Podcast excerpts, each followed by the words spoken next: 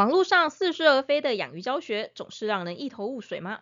明明照着网络教学养鱼，却总是三不五时倒缸吗？塔鱼手札带您建立简单养鱼正确观念。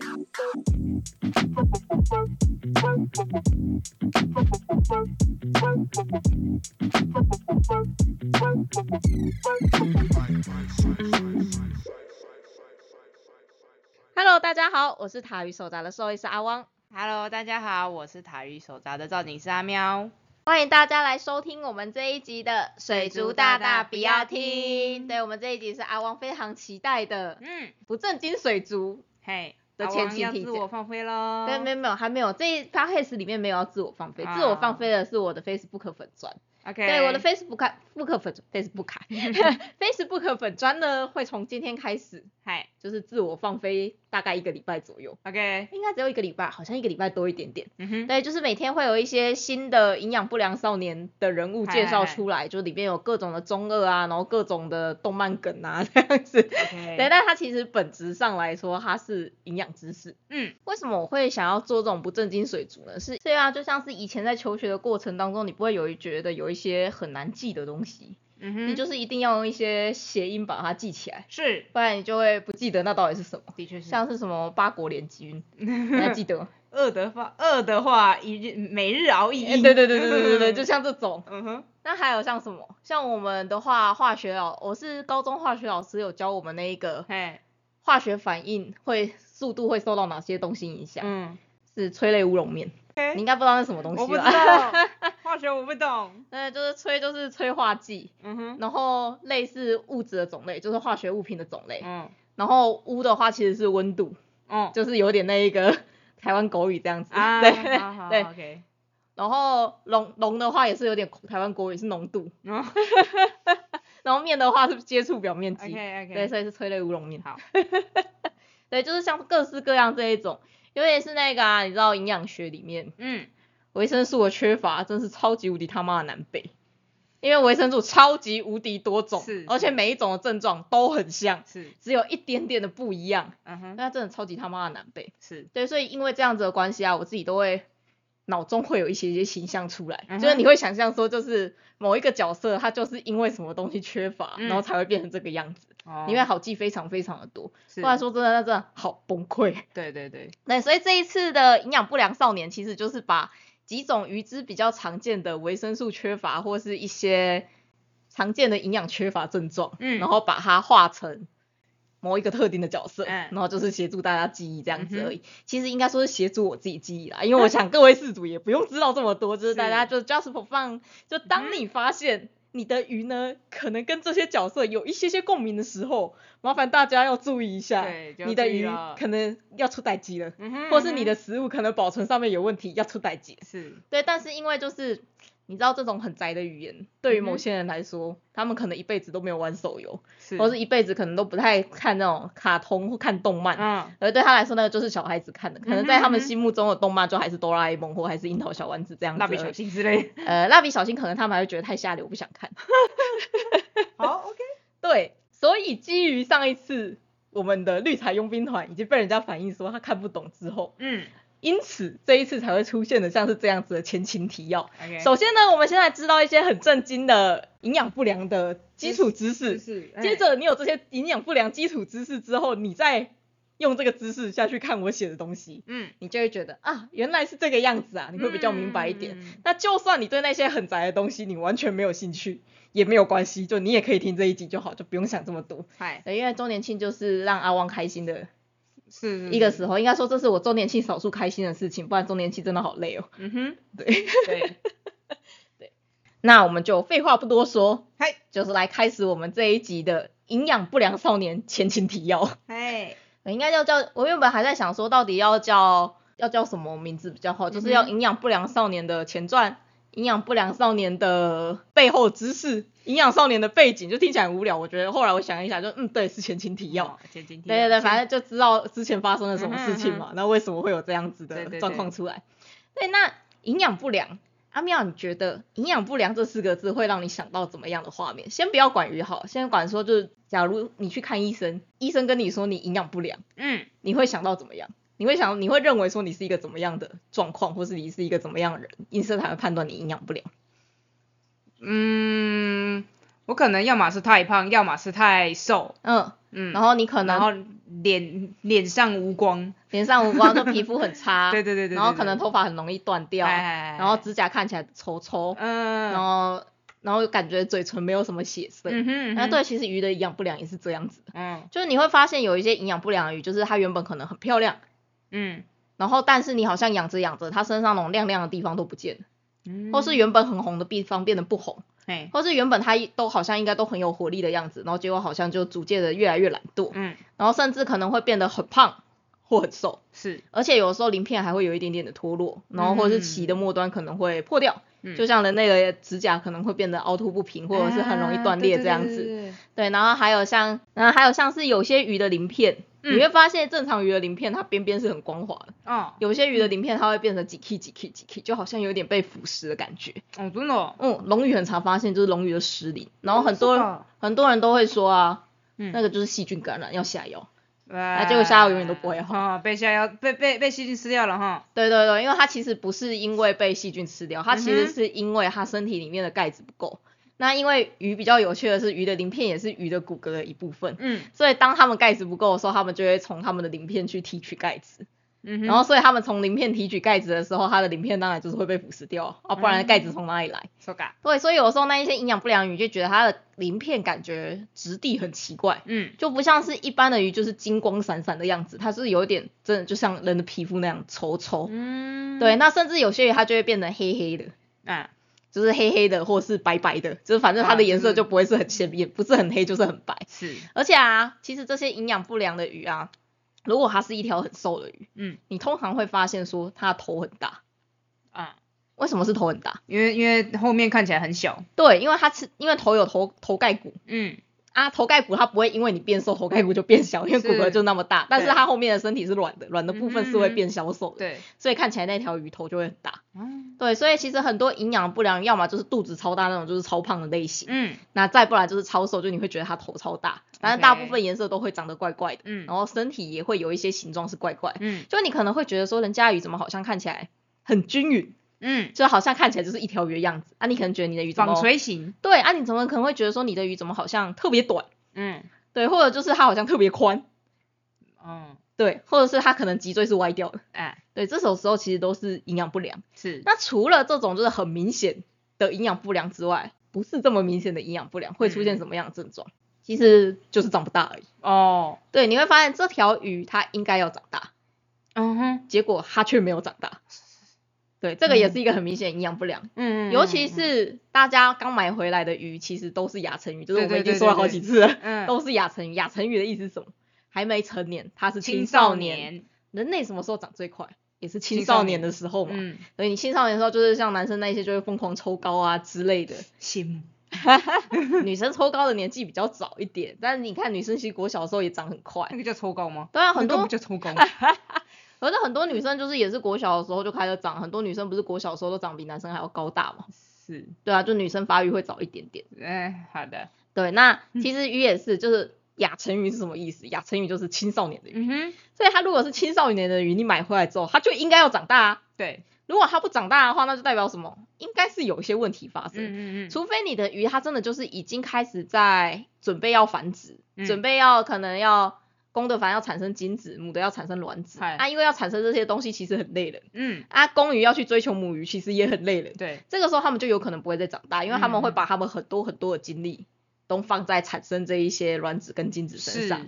对，所以水产养殖啊，大家都会觉得水产养殖好像是把鱼养到很大，没有没有没有，水产养殖的鱼大概都是亚成鱼的时候就会出货，嗯哼，因为在接下来下去肉就不好吃了。对，因为当他们要进入繁殖状况的时候，嗯，他们的那一些原本储存的那些油脂，就是像鱼肌肉中间的油脂，就会开始被大量的消耗，因为会被拿去做交配行为。对，那一个鱼肉里面，它假如没有任何的脂肪，就会很难吃真。的真的，对，大家可以想一下，就是那种鲑鱼生鱼片，为什么入口即化？嗯哼，为入口即化呢，就是它肌肉跟肌肉之间有脂肪的关系，你才会觉得入口即化。是，那其实鱼煎起来那种哔哔哔哔，然后那种香味很酥香脆的那种感觉，都是来自于鱼的油脂。你再说下去我流口水了。我们刚才不是才刚吃完鱼回来而已吗？我还特别挑，还特别今天带你去吃鱼，就是为了这一集。我就怕你怕你想吃，哦，原来是这样嗯，是，的，那已经计划好了。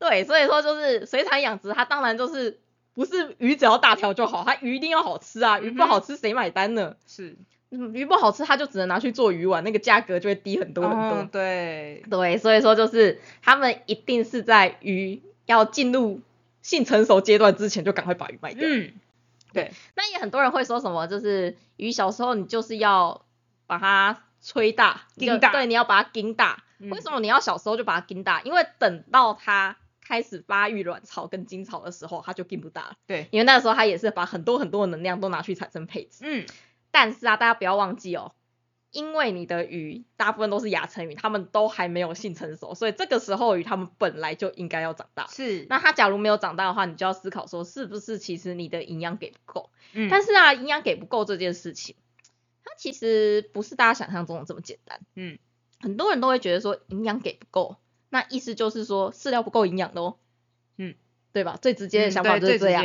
然后接着就会想说，是不是这家饲料厂商很烂？嗯，对，然后为什么人家都说这家饲料厂很好啊？但是我试了以后，就是我家的鱼就是长不大，长不大，这家饲料厂一定很烂，嗯它都是买叶配，都是骗人的。嗯哼，呃，虽然说确实有些饲料厂是买叶配是骗人没有错啊，但是不是所有都是这样。对，因为其实啊，先不要讲鱼哦，你想想看，我们大家都吃同样的食物的状况之下，嗯，你是不是有朋友就是怎么吃都吃不胖？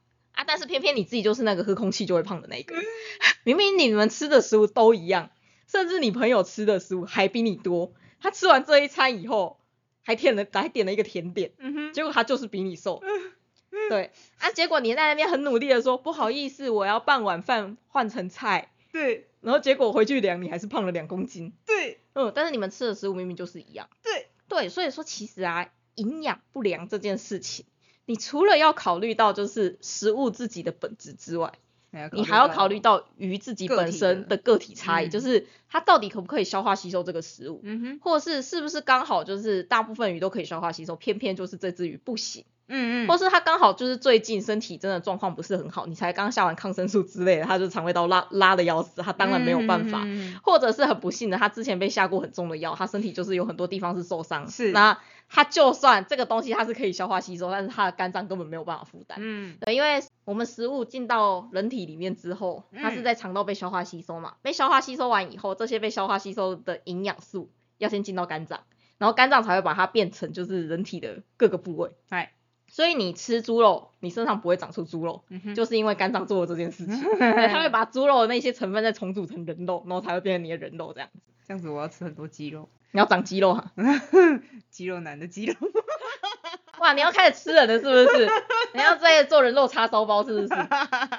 不过认真来说，鱼饲料大概是这样概念没有错啦，因为鱼饲料里面主要成分就是鱼粉，嗯，所以说就是吃鱼补鱼，吃人补人嘛。哎、嗯对，大概就是这样子的意思是没有错。不过确实啊，如果你是类似的物种，你吃下去，你可以想象是它大部分的营养是可以补充起来的嘛。嗯，对，所以说这是为什么鱼也都要有鱼粉的关系，这跟鱼野生状况之下会不会吃鱼一点关系都是是没有的。是，对，当你已经把它放到人工环境里面，当你已经看到喂饲料的时候，你还在跟我说它野生状况吃什么？你有没有发现这件事情是怎么回事？你已经把它抓到人工环境，嗯，你已经给它吃饲料，对你觉得它在野生看得到饲料吗？看不到啊，你觉得饲料这个东西很天然吗？我跟你说，嗯饲料这个东西，你说它天然是天然没有错，但是它其实没有很天然，因为它中间做了很多加工。对，对，就像是如果说你在吃那个蜜饯，嗯，然后你跟营养师说，我今天有吃水果啊，你看营养师要打死你？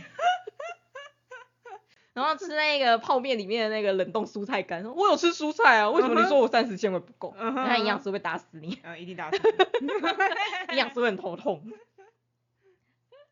对，所以说不要再相信饲料里面说什么，我们里面都是什么纯天然的东西。嗯，然后都是取自于鱼虫野生会吃到的东西。嗯我跟你说，不论它讲的多么天然，讲的多么野生啊，它全部都要干燥粉碎啊，对啊，干燥粉碎，然后混一混之后再再加热一次啊，嗯，它才会变成饲料。对，对，所以说就是牛肉干不等于牛肉，蜜饯不等于水果。嗯哼，干燥蔬菜不等于蔬菜，那其实它们天然，虽然说饲料里面确实那些成分是天然的，嗯哼，但它已经变饲料，所以它也不是一个天然的东西。对，所以请大家不要再被那种东西洗脑，嗯哼不是说鱼在野外吃那个东西，那你在饲料里面加了这个东西，就代表鱼可以消化吸收。嗯 对，没有这么简单，因为加热处理这件事情呢，嗯它会严重的影响到食物的品质。嗯哼，并不是说饲料罐上面怎么标，它就真的会有怎么样的营养，你真的要看人家是怎么处理的。嗨，对，你看像是马铃薯是不是健康的食物？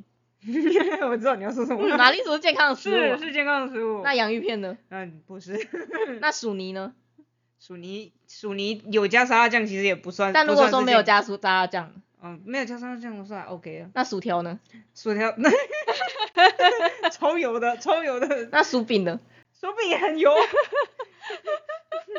对，就是这种感觉，嗯就是对啊，就都是一个大豆啊。对，那大豆它到底是哪一种大豆？其实差异很多、啊。它到底饲料是怎么做？其实差异很多。嗯哼嗯哼所以我是觉得说，大家不要再被那一种东西洗脑了。嗯那到底要怎么去判断说这个食物到底是不是 OK 的？嗯其实最直接的，就像我刚才说，鱼营养不良会出现哪些症状？你吃了这个食物之后，鱼没有出现这些症状，而且它还有长大，哎，那大概大致上来说就是没有太大的问题了。那我们营养不良少年的话，它其实主要集中的点，嗯其实不会是在就是食物自己本身到底好不好，嗯而是就是你比较常见的一些营养上的缺乏，然后为什么会有这些缺乏，嗯这样子而已。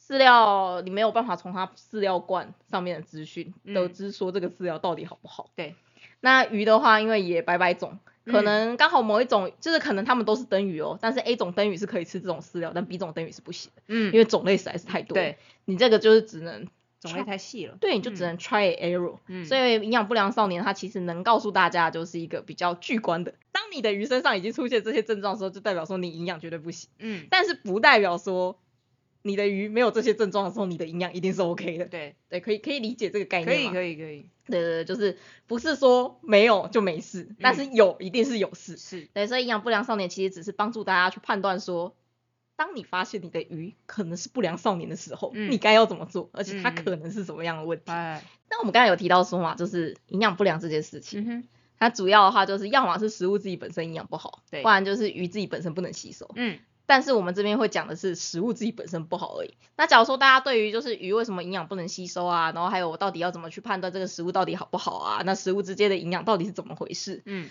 我会建议大家如果真的很有兴趣的话，可以去购买我们的线上课程，嗨也就是水族关键知识第三弹嗨，健康餐盘的部分，因为那个里面其实主要就是在告诉大家说，到底鱼的营养是怎么样才去平衡的，那我们到底要用什么样的食物去补充这些营养，鱼就可以比较不容易，鱼就比较不会面临营养缺乏的状况。嗯那为什么有些食物某些鱼可以吸收，为什么有些食物某些鱼不行？嗯，对，我们里面会讲的是这一些。是的，那我们营养不良少年就不谈这个。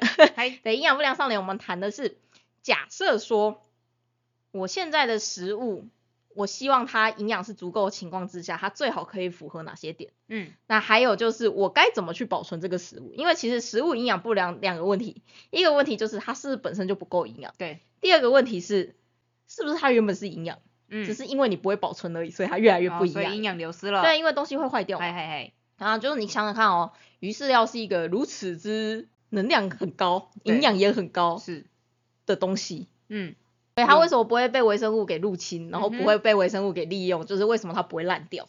其实它没有不会烂掉，它其实会烂，只是你感受不出来而已。嗯 我觉得这是鱼饲料最讨厌的一点，其实我是觉得质地会变，它质地会变，而且嗯味道其实是最先变的。对对对对，可是我觉得啊，没有闻过鱼饲料臭掉的人，其其实很难、可能很难很难闻出那一个鱼饲料坏掉的味道。对，甚至有的时候你衰一点，你可嗯。能一开始拿到的饲料就是坏的，你就会觉得那是正常的饲料。对对对对对。对，但我必须要跟各位说，其实正常的鱼饲料啊，会是香的，香爆，它其实会是一种有点像是那种那个叫什么啊、你知道以前吃的那种鱼做那种方方形的那种糖果，然后它会包在那一尾鱼糖，对对对对，尾鱼糖，它会像那个尾鱼糖味嗯道。香，对，如果是肉食鱼的话，你会闻起来像尾鱼糖味道。嗯那如果是草食鱼的话，你会闻起来像那种海苔的那种感觉。嗯对，它其实都是香的。嗯然后有一些它会有比较重的虾子的味道，但是不论怎样它都是香的。对，如果你闻起来是臭的或是有发酵味的话，其实你要考虑看看，它可能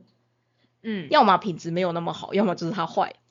大家应该一定也知道那个油耗味，我不知道大家知不知道油耗味耶？应该会知道吧。可是我之前闻过好几个饲主的饲料，我跟他说这有油耗味，他说他闻不出来。哦，真的哦，其实你会感受到就是那个饲料的尾韵，嗯。它会有一点酸酸的，真的是尾韵，因为你一开始闻的时候，它可能还是一个香香的味道。好。像在品茶，对，但是就是你闻到，就是你大吸一口气之后，然后离开以后，你会觉得，嗯，后面怎么有一点点酸酸的感觉？嗯嗯，对，而且有一件很讨厌的事情，嗯，越好的饲料坏的越快，对，因为越好的饲料其实里面的油脂含量会越高。嗯那其实饲料里面最怕坏掉的东西就是那个油脂，就是油也就是大家一直在说的 EPA 跟 DHA，嗯而这两个东西对鱼来说其实非常非常的重要，因为很重要，所以你不能不加。是但是你一加了，它就会更容易坏掉。对，而越高级的食物，应该说越高级的鱼饲料，它里面的通常油脂含量就会越高，嗯所以它就会更容易坏掉。是，所以其实常常就是你花了大钱买了高级的饲料，嗯但是你的鱼可能过得更惨，因为其实坏掉的脂肪啊，就是那些坏掉的 EPA 跟 DHA 啊，对于鱼体来说是一个非常非常大的杀伤力，嗯。甚至你的鱼原本可能就是超级健康哦，嗯哼你只要让这条鱼吃了两三天这些坏掉的饲料，嗯。它就会直接嗝屁，嗯是直接死掉那一种。因为这一些酸败的油脂，它其实会严重的伤害鱼的肠胃道，是，而且在不小心被肠胃道吸收之后，它就会严重的伤害到肝脏。嗯哼对，而肝脏它就是一个解毒一个很重要的地方。是，对，因此当你的鱼不小心吃了太多这些酸败的饲料之后，嗯其实它们很容易爆肝。嗯对，那爆肝之后结果是怎样？肝脏坏掉，那你身体里面吸收的营养就没有办法变成你自己的一部分，所以你的鱼就会越来越消瘦。而而且不论你的食物吃的多营养都一样，因为它是本身没有办法使用这些营养。嗯对，所以其实最重要、最重要、最重要的东西就是你千万不能够让你饲料里面的油脂酸败掉。嗯而且油脂酸败之后，它会造成怎么样的结果？除了酸败的油脂它本身会造成肝脏坏掉、肠胃道坏掉之外，酸败的油脂它也会让食物里面的维生素 A、哎维生素 C、维生素 E，还有维生素 D 嗯都会大量的流失。哎对，因为这几个东西都会被酸败的油脂破坏掉。对对，所以说就会变成说，你除了可能油脂坏掉之外，你里面你饲料里面的维生素也会严重的缺乏。嗯所以它是一个非常非常广泛的事情。所以所有的事情，其实所有的饲料保存都会围绕着我不希望油脂酸败。嗯所以任何可以防止油脂酸败的事情，它都可以让你的饲料可以放得更久。所以其实重点只是这个而已。嗯一切大家要记得，一切的万恶之源就是那个油。油但是那个油你又不能没有，你没有的话，鱼就直接陷入营养缺乏，因为油对他们来说就是一个非常非常非常重要的事情。大家应该知道我们要从哪里摄取 EPA 跟 DHA 吧？就是就是鱼啊，就是海水鱼啊，对海水鱼嘛，就什么深海鱼肝油，嗯我记得深海鱼肝好像很多都是鲨鱼肝，对不对？对，然后我记得也有安康鱼，嗯哼但是好像大部分还是鲨鱼为主。是对，为什么我会说是深海鱼油呢？因为啊，就是真的就是海水鱼体内的 EPA 跟 DHA 是最多的。那其实淡水鱼里面也是有，只是它的含量没有这么高。是所以大家有没有发现，鱼体本身就是需要大量的这个东西啊？嗯对，所以说你就是没有办法不给，但是你给的话，它就是会特别容易坏掉。对，所以这就是一件我很难理解的事情。嗯如果大家有养狗猫，或是有养其他宠物的话，其实其他动物的饲料里面不会添加这么高的 EPA 跟 DHA，因为它们的生活，它们的生活里面其实这两个东西并不是一个必须要的。是，就像是其实我们人不吃鱼也不会怎么样，嗯只是有吃的话你会，据说啦，小孩会更聪明，但是我不知道。但是我小时候我妈每天都给我吃一条鱼，倒是真的。嗯哼，嗯，对，但是到底有没有用我就不知道了。我说在基隆，我也一直都在吃鱼。所以基隆的小孩有比较聪明嘛？我我我看我妹这样应该是没有了。哎、你好过分！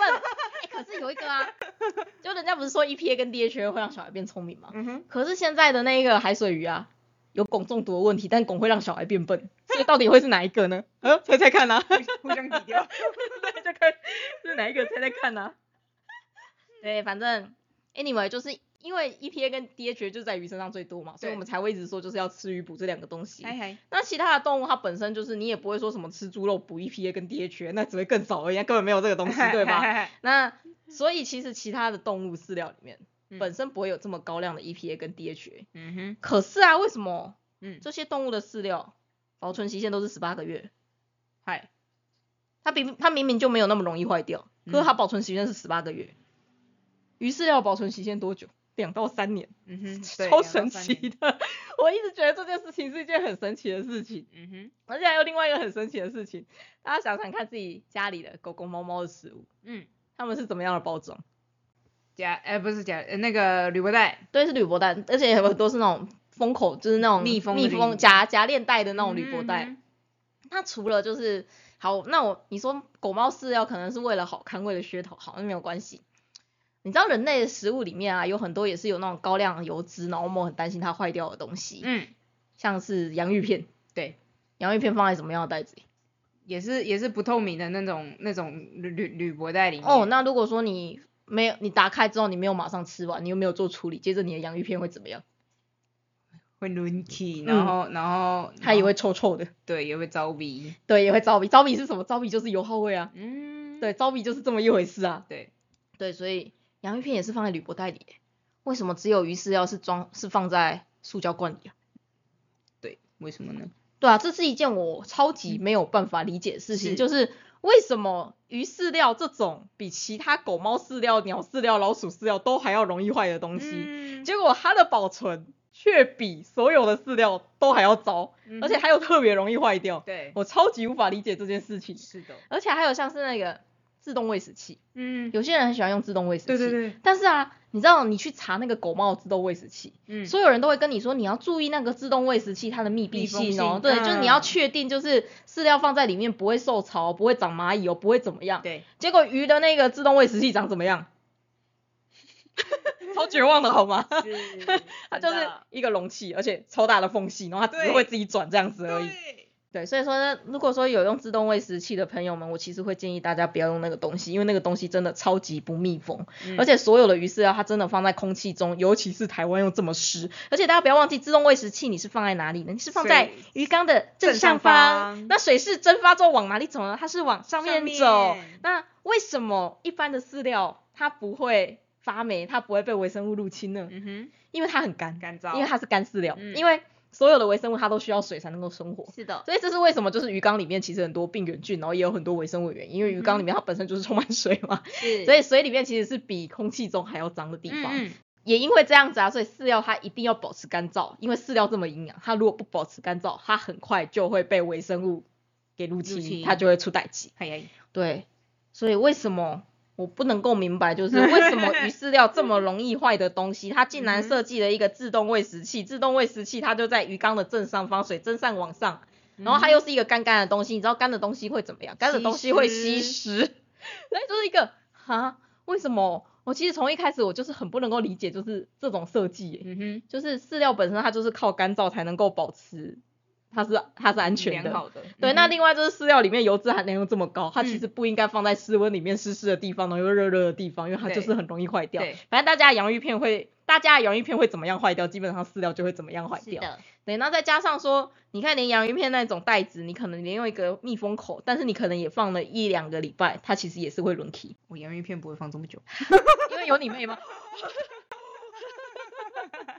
对，我也有时候会不小心忘记一小袋。是啦，对吧？你不会觉得那个时候就是，如果说你放了一两个礼拜，其实你就会看，感觉起来你口是密封，但它还是一样会轮起，嗯，还是会有点走味。是，它还是不会像是你开新鲜开的时候那么好吃。嗯哼，结果你鱼翅要放在一个罐子里面，而且那个罐子还不是很密封。你知道有一些鱼翅的那个罐子啊，你转一转，它也可以转开、欸，啊你转到最紧的时候它会自己打开，啊我就觉得这是什么东西呀、对，对，然后就觉得说为什么？为什么？为什么鱼饲料它会受到这样子的待遇？我真的是不是很能够明白，对我超不能够了解。是的，这点我觉得真的就是商人不应该做的事情，因为你不能够要求每个新手都会知道这么多的食品安全相关的东西。因为你看哦，像是狗猫饲料这样做就没有问题，因为反正你买到的就是这样子的铝箔袋，那它嗯本身就是又有密封功能。像如果说你可以买到的那个洋芋片是有密封功能的铝箔袋，你会觉得哇超赞，它就不用你我自己还要再去买什么东西，然后我也不会就是随便卷一卷，因为反正它有铝箔袋，我就是直接把它封起来那种感觉。对，对，因为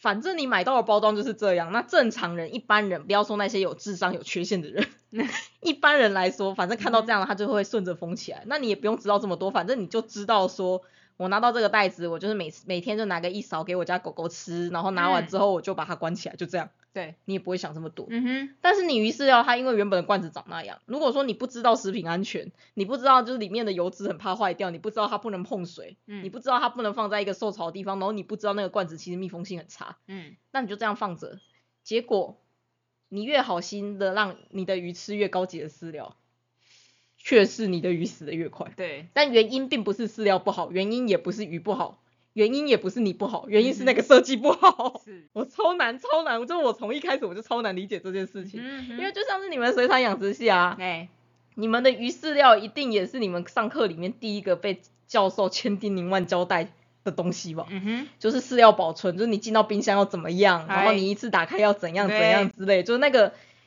啊不是很爱抄，观赏鱼不是很爱抄啊，为什么这种要抄的地方又不抄了？嗯真是莫名其妙。真的，对，所以说就是大家要记得哦，因为饲料里，因为鱼饲料很油，那油脂很容易坏掉。那坏掉的油脂，它就会让饲料里面的那大量的维生素流失。嗯，所以就算那个油脂没有杀死你的鱼，长期喂下来的话，那一些缺乏的维生素也会杀死你的鱼。嗯，呃，大家知道维生素是什么吗？维生素就是它以前叫维他命啊，那维他命它其实就是直接直译。那如果说是意译的话，就是维生素。维生素它就是顾名思义，维持生命所需要的元素，所以它嗯叫维生素。OK，对，你知道这件事吗？嗯哼，我知道，对，所以说当你维生素缺乏意思就是什么？维生素缺乏就是你连维持生命的能力都没有，所以它嗯一定会嗝屁。对，所以维生素缺乏其实是一件很严重的事情。嗯，也就是说，当你喂的饲料它本身已经酸败了，嗨就算你的鱼真的很厉害，它真的天生神力，嗯它不会被这些酸败的脂肪给打败，久了它还是会因为维生素缺乏而死掉，嗯而且会死的蛮惨的。是，所以我们会希望就是油脂不要酸败。嗯，那第二个是因为饲料它就是因为干燥，它才不会长一些莫名其妙的细菌，不会长一些莫名其妙的霉菌，嗯不会长一些奇怪的虫虫。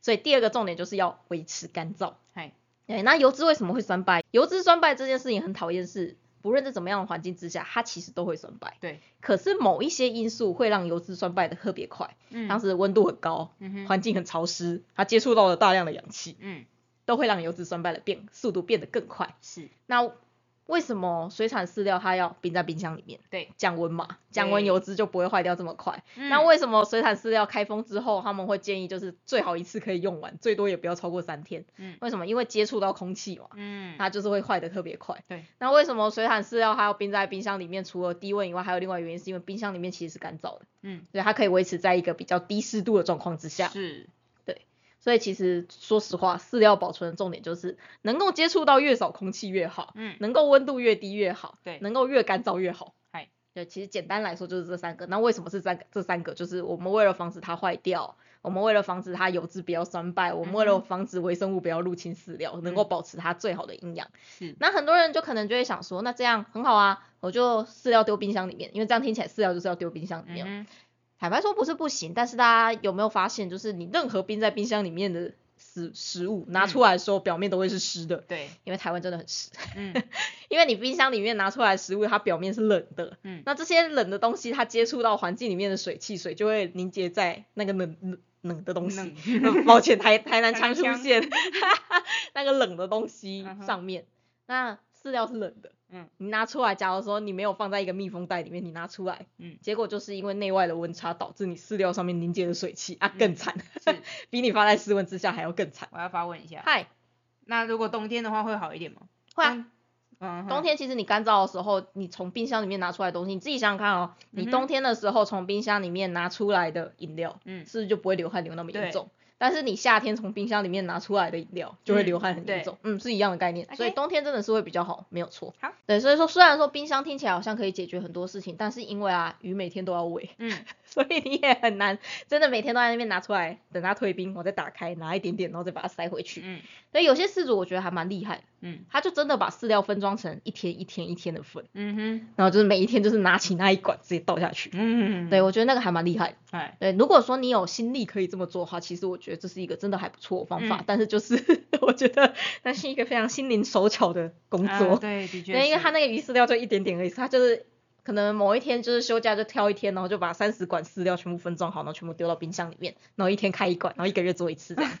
所以我觉得这样做其实也不是不行诶、是，如果说你没有办法做到这件事情的话，其实也还好，就是要注意的是，有没有发现，其实最重要的是我不要让它湿掉，会是一个最重要。接着是我如果说可以让它温度越低会越好，嗯或者是我可以让它接触到越少空气越好，但不论怎么样，它一定不能湿掉。嗯哼，那台湾很讨厌啊，空气里面都是湿的，嗯所以其实最重要的东西是你平常在喂食鱼的那个东西，它的密封性只要是够好的，嗯而且那个东西它最好是袋子，而不是罐子。为什么要是袋子？因为袋子的话，你在关起来之前，嘿，你可以把袋子里面所有空气都挤出来，嗯，湿气跟氧气在哪里？在空气里面。是，所以你可以把空气挤掉，你就可以大幅的减少这一些食物跟空气或是嗯水汽接触的机会，可以理解吗？我要驳回。为什么？我这我住在基隆的话，那可能没有办法。对，基隆没有办法。我觉得基隆最直接的就是你直接去买一个干燥箱，因为它真的太湿了。因为你这样子打开的瞬间，它还是在接触到水汽，对对对只是多多少少的问题而已。对，但基隆真的没有办法，而且基隆其实说真的，我觉得有干燥箱可能也没有什么帮助，嗯哼，因为基隆如果有干燥箱的话，打开的瞬间还是一样，除非是你可以在干燥箱里面赶快操作这样子。所以基隆人，我建议真的就是你直接分成三十罐吧，嗯哼就是一个月分装，一个月装一次就好，然后分装成三十罐，我觉得这会比较适合你们。对，没办法，那个真的就是 地区性的问题，真的真的对，真的是太湿了，没有办法。啊，感觉你们基隆人特别容易会遇到这种食物酸败的问题。嗯哼，你们的海鲜会不会很容易腐败啊？我们的海鲜冬天还好吧？夏天呢？夏天很容易腐败啊。不过海鲜应该不论到哪里都很容易腐败。对啊，对，大家也要注意哦。所以说生饵类的也要特别注意，生饵它就是很容易腐败的东西。是，很多人会说什么要吃要吃红虫的话就要定期驱虫，不然会百变。其实很多背后的原因是因为那个红虫不干净，嗯 对，是因为红虫自己本身不干净，然后导才会导致肠胃炎发生，嗯而不是说红虫自己本身会带有什么寄生虫，嗯哼，就像是一条放了一整个下午的小卷。吃下去以后一定会拉肚子的，不是代表说小卷自己本身有寄生虫好吗？对，真的没有错。对，因为因为阿妙的妈妈之前就做了这个事情，结果严重了肠胃炎，没错，急性肠胃炎。他妹他妹超生气的，啊，你明明就是基隆人，都知道说海鲜不可以放这么久，你放了一个下午的小卷你还吃，我的假日呢？因为我妹一大早陪我妈去医院，假日假日一大早，被被妈妈的呕吐声吵醒。对，那不是代表说小卷本身有是体内虫，是而是代表说那个小卷不干净。嗯哼啊，小卷好像在说我们家蛋卷，对，那红虫也是一样，是。这各种生饵，它其实要注意的是，你要注意解冻，你要注意它自己本身品质是好的，嗯。不然它就是会很容易坏掉。嗯嗯，那我们先把基隆人排除在外，因为他那边实在是太湿了，没有办法，你最好真的就是一天喂食一管就好，因为它真的太容易坏掉。那一般如果不是基隆，你是很开心的台南或者是 屏东的话，天气比较干。你知道阿彪的那个奶奶住在屏东，嗯他那个时候第一次去奶奶家，奶奶跟他说，现在洗衣服下午就会干了，他超震惊的我。超震惊的哦，他说为什么两三个小时就会干了？这不合理。真的，为什么不是衣服要晒三天吗？那什么七天，七天哦，这样不会发霉吗？嗯，是不会了，好好厉害哦，为什么不会发霉哦？这样应该会发霉才对啊。我就要晒在外面啊，他说我比较好奇的是，基隆人得到肝脏疾病的几率有没有比其他县市还要多为？因为那个真菌孢子，就真菌的毒素其实特别容易伤肝。OK，我我我我们都有那个啊除湿机啊，对哦，啊，我们基隆人没一定一定都有一台除湿机啊，没有除湿机的怎么办？嗯，不，我觉得不可能，没有除湿机根本活不下去？我觉得租屋处租屋处必备的，至少也应该应该也是也是除湿机吧，哦，所以人家租屋处必备的是冷气机，你们基隆人必备的是除湿机？可能哦。还没有冷气，但是一定要有除湿欢迎欢迎。那个在基隆租屋的跟我们说一下。哎对，因为基因为阿喵是住家里，所以说他也不知道在基隆租屋会是怎么样。对，就是一般幸运的、比较干燥地方的嗯。民众们，其实你可以考虑看看，一开始拿到饲料，你就先把它分装到就是各各式各样密封性很高的容器里面。嗯那你可能分装的内容物，你就是一个月或是两个礼拜之内把它用完，就是不用到这么的焦虑的，一定要分成每天每天。就是，但基隆人的话，可能真的要分每天，没有办法。硬要。哎、是你自己说的，你自己说我驳回，我接受你的意见了，还跟我说我硬要，那明明是你提出来的，这莫名其妙，为什么是我的错啊？真是的，对，好，所以反正其实大部分我们都会建议那一包饲料可以的话，两到四个礼拜之内用完。嗯那你一次分装的量就是两到四个礼拜量。嗯所以你会需要的可能是很多很多的小夹链袋。那最那不要用那种塑胶那种夹链袋，那种夹链袋大家可以试试看。你要怎么知道一个夹链袋它密封度好不好？你就是稍微让它里面有点空气，然后你把它的夹链部分整个密封起来，然后你嗯拍那个空气，如果那个空气可以被挤出去，就代表说它密封程度没有到很高。嗯，那假如说你要稍微用力一点，它才会空气被挤出去的话，那就代表说，嗯、这个夹链袋密封度还可以。嗯，对，大家应该有用过那种红色的那种条那种夹对链袋，对对对对那随便压一下就爆了。对，没错，对，所以千万不要相信那种东西，嗯也不要认为说就把东西放在夹链袋里面就是会好好的，对，对不不会是这样子的。是的，对，所以说就是你就把这一些饲料把它分装成一小包一小包一小包，然后放在很密封的袋子里面。那还有像是那种抽真空机，其实也是不错，就是那嗯种食物的那种真空袋，嗯你就直接把它就是一小袋一小袋一小袋装着。是，然后一次你就是你就把它全部丢到冰箱啊，没有冰箱也没有关系，因为至少你已经没有接触到空气，没有接触到湿气，嗯其实就不会坏这么嗯快。你就把它放在阴暗的小角落，记得要阴暗的小角落啊。对，这边也要提醒一下，千万不要让你们家的饲料照到阳光。太阳它有什么功能？大家应该有有知道说太阳可以杀菌吧？是，然后有什么就是什么太阳，你拿棉被出去晒，它怎么会有一种太阳的味道。嗯哼哼，对，也很以之前有人说那是什么尘螨的尸体味，嗯就被烤焦的尘螨尸体。，OK，对，那其实有一部分它是臭氧。嗯，因为其实那个 UVA 就是太阳里面的那个紫外光，它达嗯到氧气的时候，它会产生一些臭氧。OK，那个臭氧是有杀菌能力的，嗯所有有杀菌能力的东西都会破坏你的营养素，嗯 所以你你让你的饲料直直接接受到阳光的照射，或直接接受到光光线的照射，其实里面有一些营养素也会不够。最明显的是，如果你把饲料放在光线下面照，你会发现那个饲料颜色会变得比较淡，啊，对，尤其是红色的饲料会很明显，显，红色的饲料它会变成淡红色的嗯饲料。哼对，请大家如果饲料变色的跟饲料变味一样，不要再用了好吗？是，我知道大家会很心疼，觉得那一罐可能两三百块很贵，嗯但是大家要想想，你养的是鱼儿，你养的是宠物啊，嗯嗯嗯 就或许会有人说啦，就是食物冰到冰箱里面就不会坏掉。你看我人类吃这么久，过期的食物也没有出事。嗯，其实这件事情我真的有问过我营养师朋友、欸，嗨，你知道他给了我一个我觉得很 shock 的答案，他说。你不知道人类的解毒能力很强吗？你看我们那些鱼干什么东西都在吃了，其实鱼干理论上来说，它在曝晒制作的过程当中，油脂应该也生败的很严重，但人类都没事、欸，人类真的超强的。哦，对，所以是因为人类其实解毒能力真的算是非常非常非常强大的物种，嗯，所以你没事不代表你家的鱼会没事，你家原来我有毒抗，对对对对，其实毒抗性还蛮强，那鱼的毒抗它就没有这么强。哼，你看像我们人可以用很多很多种精油，嗯哼，但是其实那些精油啊，对于某些某些精油其实对于鱼来说是有毒性的，对。那还有像是你应该有听过，如果说你家里有养猫的话，嗯，你刚刚就是什么花猫不能碰，什么什么水果猫不能碰，然后什么样的精油猫不能碰，嗯嗯。对，其实就是你看，连都是哺乳动物的猫，毒抗都这么低了。嗯，，是，那鱼的毒抗其实比它们更低。嗯哼，你人类可以吃过期的食品没关系，但是千万真的不要让你的鱼吃过期的食品。不能，我不能吃过期的食品，哎，对你不能吃过期的食品，因为它们的肠胃道有点弱。也是啊，嗯，我也是呢。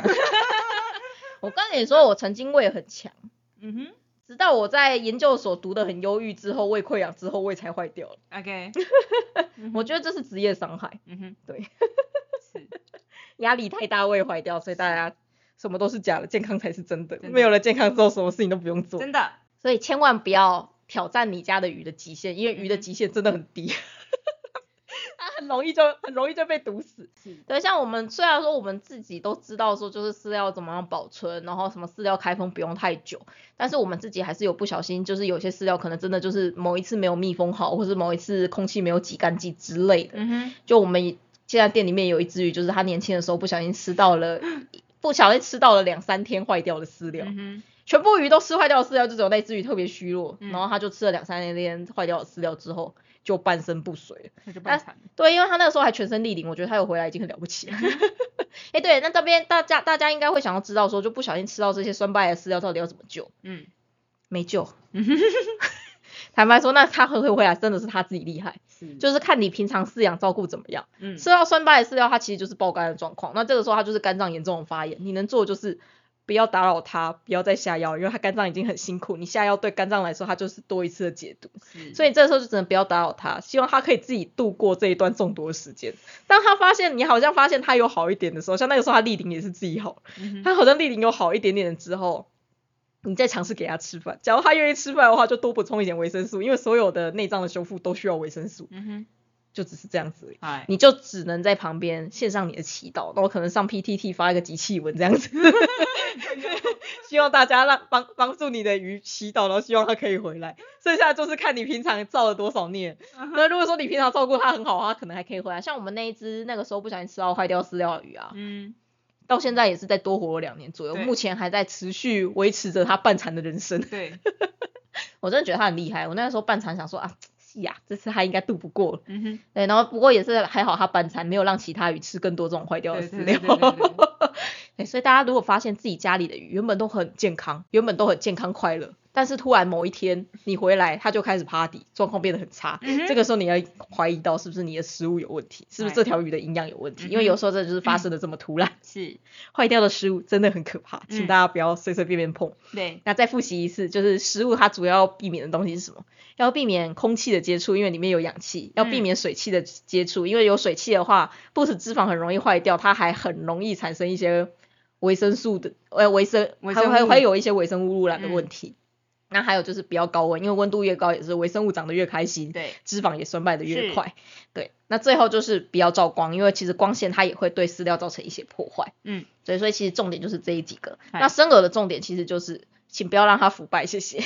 解嗯冻完以后赶快喂完就赶快喂完，而且你一定要注意生鹅的品质，你生鹅的来源要是好的，因为一块烂掉的肉冰到冰箱里面，它不会因此就变成新鲜的肉。对，所以其实生鹅的厂商大家要好好挑。那一定会有人想问说，那有没有建议的厂商？坦白说没有。嗯 我都我其实自己买的冷冻红虫那一些都是附近水族馆那种便宜一块三十五块，我只要自己判断，像冷冻红虫啊，它只要是鲜红的，那你每次解冻之后虫体都是完整的，其实就代表说它新鲜程度还蛮不错，就有点像是我们像阿喵，你们基隆不是很喜欢吃海鲜吗？嗯像你们都会挑虾啊、是。你，也很难说就是哪一摊的虾特别好，你就可能就是去市场的时候看到，哎，这摊虾新鲜的，我就买回家。只是就是可能某几摊新鲜度就是会比较高，嗯，然后某几摊就是不太新鲜。就是从以前买到现在，你就知道他他他家的虾子就是新鲜的。哦，OK，那那我就一直买对。但是偶尔还是会有一点出贼的时候，嗯，对，就是偶尔很偶尔很很偶偶尔尔，就是有很偶尔就在自己很新的店家，他们偶尔还是会出彩。对，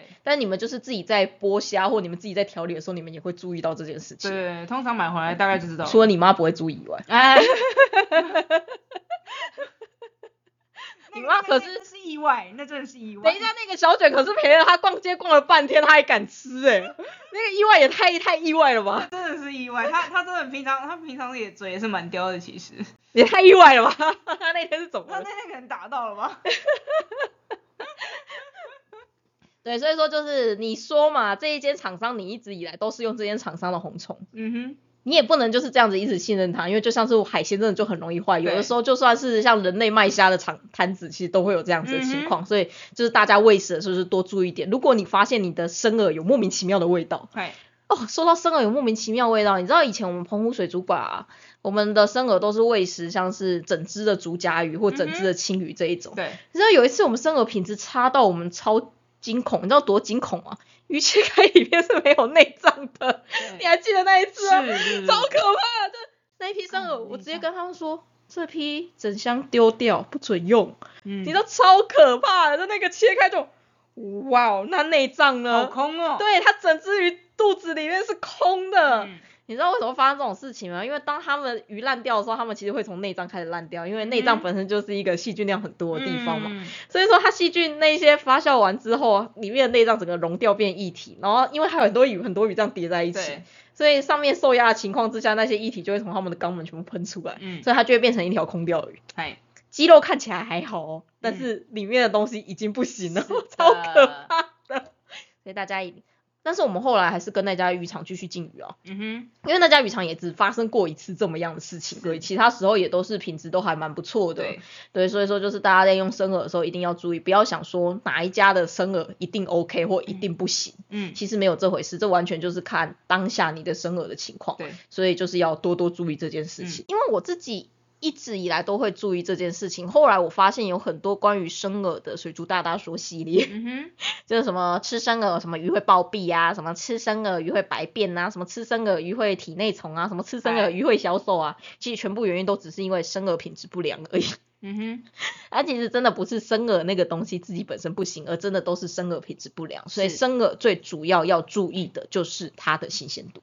嗯，对，重点就是这个，包括你在冰箱里面，因为大家都会很相信自己的冰箱，但其实你冰箱在开开关关的过程当中，它的那个温度是不稳定的，尤其是有些人生了还会放在冰箱门 门冰箱门上面，你知道嗯冰箱门它就是一个台湾夏天外面可能三十五度，你冰箱开门一下，它就马上从负二十度变成可能负十度左右而已，然后再关回去，它再变成负二十度，但其实这个稍微有一点温度波动的过程，它其实就没有这么新鲜。嗯，对，所以说其实生饵要注意的是这个。嗯你好不容易终于努力的买到一款你的鱼吃起来它会长大的饲料或长大的饵料，也不要从此就掉以轻心，因为其实很常是你刚买回来这个饲料前一个月，嗯或买完这个生饵前一个月，它嗯会是一个蜜月期，因为那个时候你的食物保存不会有太大的问题，因为它都还是新鲜。嗯，但随着时间过去，你就会发现过了两三个月之后，你的鱼好像越长越慢，活力没有像以前这么好。嗯这个时候，饲主就会自动带入一件事情。嗯哼，我已经养了两三个月，鱼应该老了吧？因为老了，所以它不会再长大；因为老了，它活力变差了；因为老了，所以它颜色褪掉。两三个月问号，可是呢，外面的外面的很多斗鱼店家都说斗鱼的寿命只有半年啊，所以你养了两三个月，它开始有老化的现象，你不会觉得很合理吗？还有像是那个斑马鱼，斑马鱼通常养了两三个月之后，你就会发现它的脊椎开始侧弯。你过来，我帮你打到剩下剩下两三个月可以吗，你过来，那像斑马鱼很长，就是养了两三个月之后，脊椎开始歪掉，或者养了两三个月之后，活力开始变差，游泳能力好像比较不好，嗯尾巴拖在后面。嗯哼，你去问水族店家，他就会跟你说，你的鱼老了。我跟你说，老的不是你的鱼，老的是你的饲料啊。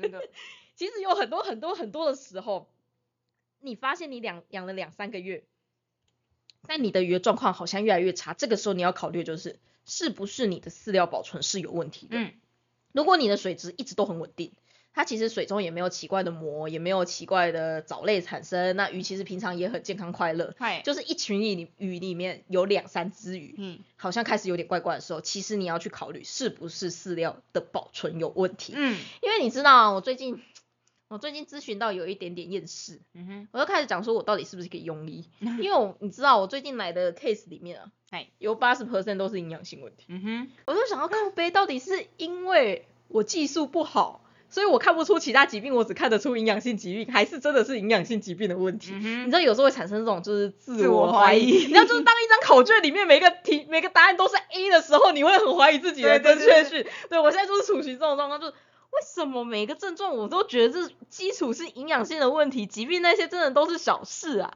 对，，后来我才发现说，真的其实很多新手鱼为什么会变得难养？嗯主要的原因真的只是因为营养性的问题，不是说新手的换水换的不勤，不是说这家水族店的鱼不好之类，嗯，真的就是没有注意到营养而已。是而且它的营养还不是说买了不好的饲料，是他买了好的饲料，结果没有做好好的保存。嗯但是从头到尾，你看我们从以前到现在，不要说我们，就只有我们在推这件事情，嗯哼，不要说我们。你从以前观赏鱼的业界到现在，嗯到底有哪家水族店跟你说饲料保存很重要？没有，根本就没有啊，不会有人提到饲料保存的，大家只会跟你说这罐饲料很棒，哪一家店都是用这家饲料。你看它的鱼都得奖，它都用这罐饲料。嗨嗨，对，对，啊，阿喵妈妈也是从小都开始吃小卷啊，怎么会那一次就出事了？妈妈要一直被拿出来编。妈，对不起，啊，就是这样子啊。所以重点不是小卷怎么样，而是那个保存是怎么样才是最重要的。如果说你不会保存，然后你就去吃小卷，你会落腮落到死，然后还会让你女儿讨厌你。你知道这是一件很糟糕的事情，所以大家一定要记得。这也是为什么我这次会选择营养这个主题的原因，因为我发现营养性的疾病真的比大家想象中还要多很多，是而且很多的时候并不是你选择的食物不好，而是你的保存不好。是，那我们接着就是最后一点点时间，我们来跟大家提一下，什么叫做营养优良的食物。嗯坦白说，就像我们最前面讲的啦，其实你很难从饲料的标签里面去知道说这个食物营养到底好不好。但是最基础、最基础，虽然我已经讲过一百万次了，最基础的是你的饲料，你一定要看到它有标示成分。嗯没有标示成分的东西，为什么你敢吃啊？除了像路边摊那一种，就是你可以看到它正在煮的过程之外，嗯，如果说你去 Seven 买，或你去全家买一个东西，结果上面没有任何的成分标识，你不会觉得很毛吗？嗯哼，对，就那种工厂出来的东西，结果它没有成分标志。不知道你还记不记得之前有一段时间流行过那个猛男奶茶，哦，就是装在猛男罐子里面那嗯个奶茶。嗯你有印象那个时候那个工厂的那个照片吗？嗯，有超恶的，就是那个光光着那个上半身的大叔，嗯，然后就是超脏的，然后在一个工厂地方，然后一个一个分装奶茶。，对，对啊，像那种就是属于没有标识的东西啊。嗯，就为什么你敢喝？对，我没有从我从来没有喝过，对啊，我也从来没有喝过，因为我觉得那个东西看起来好来路不明哦。反而是我会去买那种饮料店里面，如果它真的就只是猛男的包装，但是它是在饮料店里面泡出来那个，我觉得还比较 OK 一点点。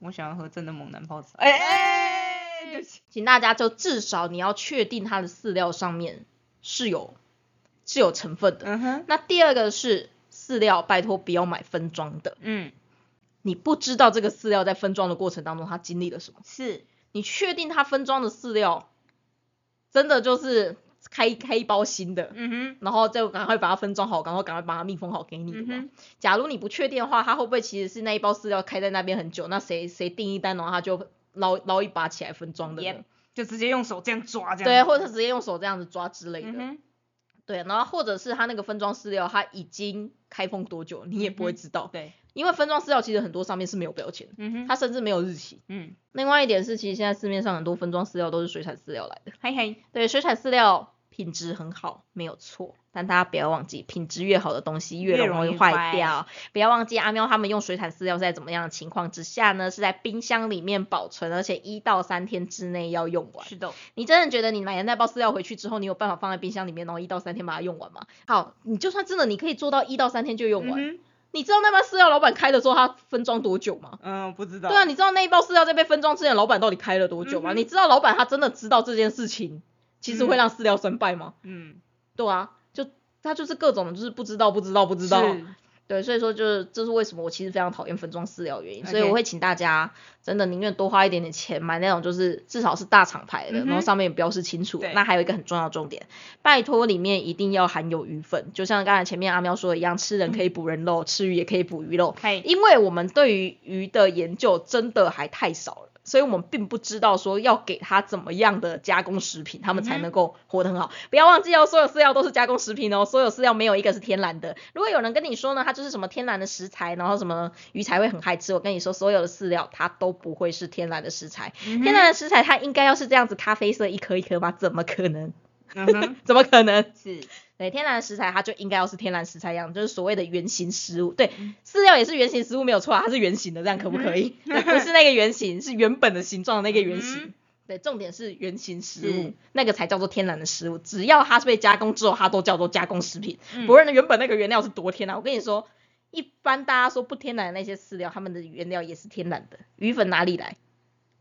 鱼粉还中捕鱼来，大豆粉哪里来？大大洞炸出来的、啊，嗯哼，对它们都是天然的东西啊。对啊，对，所以就是一定要有鱼粉。嗯因为就是吃鱼捕鱼，这个没有办法，因为我嗯们对于鱼的了解实在是太少了。嗯然后就还会有一些厂商说什么，哦，我们不给鱼吃鱼粉，因为鱼在野外不吃鱼粉，所以我们在里面加加了蚱蜢跟黑水虻。我就靠北鱼在野外吃蚱蜢跟黑水虻，嗯哼，要真笑哎、我们还在里面加了中草药，鱼在野外吃中草药吗？你不会觉得你自己逻辑很奇怪吗？是，对，就是每次看到这一种广告台词，我都会有一点点血压高，我就会觉得说为什么？嗯哼，你们一边又说好啊，那你不要让鱼吃鱼粉。你知道很多鱼在野外吃什么吗？鱼在野外其实也不是吃红虫，鱼在野外它就是吃各种底下渣渣，吃各种的藻类，对，然后，吃各种的小虫小虾。嗯对，它也不是，它也不一定是赤虫，它就是一些小虫小虾。你要去哪里生出这些东西来？嗯而且它们春夏秋冬吃的东西还不一样，对，因为生态系在野外就是会改变，就像是你植物可能夏天就会开花，春天就会凋谢。嗯对，所以它们吃的食物其实春夏秋冬都不一样。嗯所以你在跟我说他们要吃天然才该吃的东西，那拜托你不要养鱼，你直接把它也放在外面它该在的地方，那它吃的就是它天然的东西，OK？唉，对，讲到饲料真的是还蛮气的，真的是很多有人气的地方。是，对，所以说首先就是饲料你一定要选择有鱼粉的种类。嗯不是因为鱼在野外吃鱼，所以我才给它鱼粉，是因为我对鱼的研究不够多，而我目我们目前为止知道，至少有鱼粉的饲料可以养起大部分的鱼，是其实就只是这样子而已。所以饲料一定要记得要选择有鱼粉的。那假如说你的鱼其实它比较偏向于草食性的话，嗯因为鱼粉它毕竟本身是很肉的东西嘛，那草食性的鱼其实它们本身吃的食物里面就有比较多的藻类。嗯对，因为其实所谓鱼的草食性，它不是像是牛或羊之类的是草，因为其实你水中不会有这么多的草，嗯但是你水中会有很多的藻类。所以如果说你饲养的鱼种它是属于比较偏草食性的鱼种的话，我会建议你可以看一下，会希望你的饲料里面其实是有一些海藻的成分在，而且不是螺旋藻哦，是海藻。就可能像是小球藻，或是紫菜，或是海苔这种海藻类。为什么？因为螺旋螺旋藻它是细菌，嗯哼螺旋藻它不是植物，它是细菌。嗯嗯对，所以说就是，如果说你的鱼它是草食性的鱼种，我会希望它的食物里面是有海藻的成分在的。嗯哼那其实海藻粉也不少见啊，我记得你们水产养殖的饲料也会使用海藻粉，是对，就是而且用的好像还不少，嗯哼对所以这是这是第二个重点。那第三个是因为我们对于鱼汁的营养真的认知太少了，所以你很难去，就千万不要相信某一款饲料它就可以百分之百的满足某种鱼的营养，没有这么好的事情。所以就这样，不要忘记我们前面说的，同样一盘食物，你吃起来你就是个死胖子，你朋友吃起来她就是一个超瘦的美女。嗯 对，那对鱼来说也是一样，就都是饲料，有些鱼吃起来它可能可以活得很好，但是对于某一些个体来说，它可能就没有办法。那这个时候你能做的是什么事情？多元饵料。就就算你真的有一款很棒的饲料，我还是会建议大家可以多元饵料，会是尽量最好的。是那最后是，如果你真的没有办法多元饵料，但你又不希望你的鱼过得太惨，但是你又真的因为各式各样的关系，因为很多饵料它都要冰箱，你没有办法。嗯哼因为各式各样的关系，你真的就只能喂食饲料的话，那你该怎么办？因为饲料它本身就除了脂肪酸败的问题，它在保存的过程当中，它有很多水溶性的维生素，其实也会快速的流失。是很多甚至是开封的三个月之后，有些甚至开封一个月之后，它的里面的维生素 C 的含量就会完全的不够。嗯所以如果你只吃饲，如果说你只喂你的鱼吃饲料的话，我会非常强烈建议你一定要补充水溶性的维生素。嗯而且还好的是，水溶性的维生素真的透过化学的补充，其实效果就很好了。是对，所以你只要另外再多花一点点的嗯钱去补充鱼食物里面的水溶性维生素，其实他们的状况就会好非常非常多。就有很多人他会没有办法，就是使用多元的饵料，可能是因为没有冰箱，因为像是你住宿，但是你有养鱼，你就不会有你自己的冰箱嘛。那、这个时候其实有一个方式啦，你可以去路边摊点个卤味。嘿或是去超商买一个小小的食物这样子，或小小的火锅鱼片这样子。是然后其实肉食鱼他们可以吃火锅鱼片，可以吃虾。那嗯草食鱼的话，他们可以吃像是地瓜、南瓜这一种煮熟的东西，是就是你可以分一点点那种没有太多调味的食物给他们吃。嗯其实这也是一种多元饵料的方式嗨。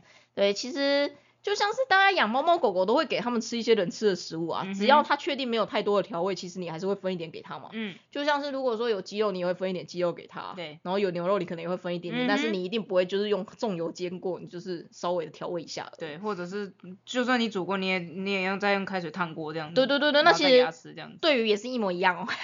嗯 肉食性的鱼你可以喂它吃海鲜，草食性的鱼你可以喂它吃各种蔬菜水果，其实就是这样。然后就是嗯你嘴边有什么东西，你都可以试一点试一点，其实这就是一种多元饵料。所以我是觉得说，在这一部分大家不用把多元饵料想象的这么难。你会怎么样对你家的狗狗、猫猫，或对你们家的鸟鸟或叔叔？嗯哼 对，像阿喵也会给他们家的大白鼠吃各式各样的东西啊。那其实对于也是一样的状况，就你吃什么时候就分一点点给他们，对其实这样子就可以了。嗯哼对，那最后再来总结一下我们这一集的重点，绝对不是阿喵的妈妈吃了腐败的小卷，虽然说这一个一直出现，但绝对不是这个重点。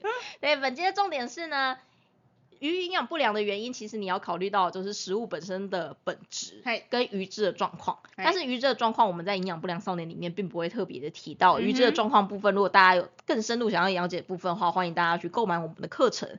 那在食物本质的部分，除了你要考虑到食物本身是不是够营养之外，你还要考虑到的是是不是你的保存是没有问题的。嗯因为有的时候其实其实有很多的时候是你的食物本质上是够营养的，但是你的食物保存是有问题的。嗯那食物的保存要注意的就是它要避光，最好可以低温，最好可以隔绝一些空气，然后并且最重要就是保持干燥，不可以让它是潮湿的状况。那如果是生饵的话，你就是要注意不要让它是腐败，那你要注意生饵的品质。嗯，那最后是饲料选择的时候，你一定要选择有标签的，然后不要是分装的啊。对，还有一个很重要，如果它的罐子是透明的，就麻烦大家不要买，因为它就是直接违反了我们避光的那个原理。对，那还有就是拜托选择饲料里面有鱼粉的这件事情一定要记得做，因为其实现在市面上有不少饲料是没有鱼粉的。嗯，对，拜托就大家一定要选择具有鱼粉的饲料。那假如说你的鱼是偏向草食性的鱼类，嗯你还可以稍微看一下，看它里面是不是含有一些海藻的成分，这样子对鱼的状况会是更好的。嗯，那不论是怎么样，其实单一饲料它是没有办法满足鱼所有的营养。假如说在非常非常不济的情况之下，你真的没有办法再提供它们其他的食物，没有关系，但是你的饲料一定要记得再另外添加水溶性维生素。那假如说有办法提供他们比较多不一样的食物的话，对于鱼的健康状况会是最好的。嗯哼对，有没有发现其实这一集的知识讲起来，你会觉得有一点无聊？哼，不吧，还有吗？因为因为有妈妈的加持，所以还好吗？谢谢妈妈。哎，这是为什么？就是我一直很想要把营养的东西，就是画成比较有趣的东西的原因。因为其实认真讲起来会蛮无聊的。那刚才有说，就是像是维生素缺乏的症状啊。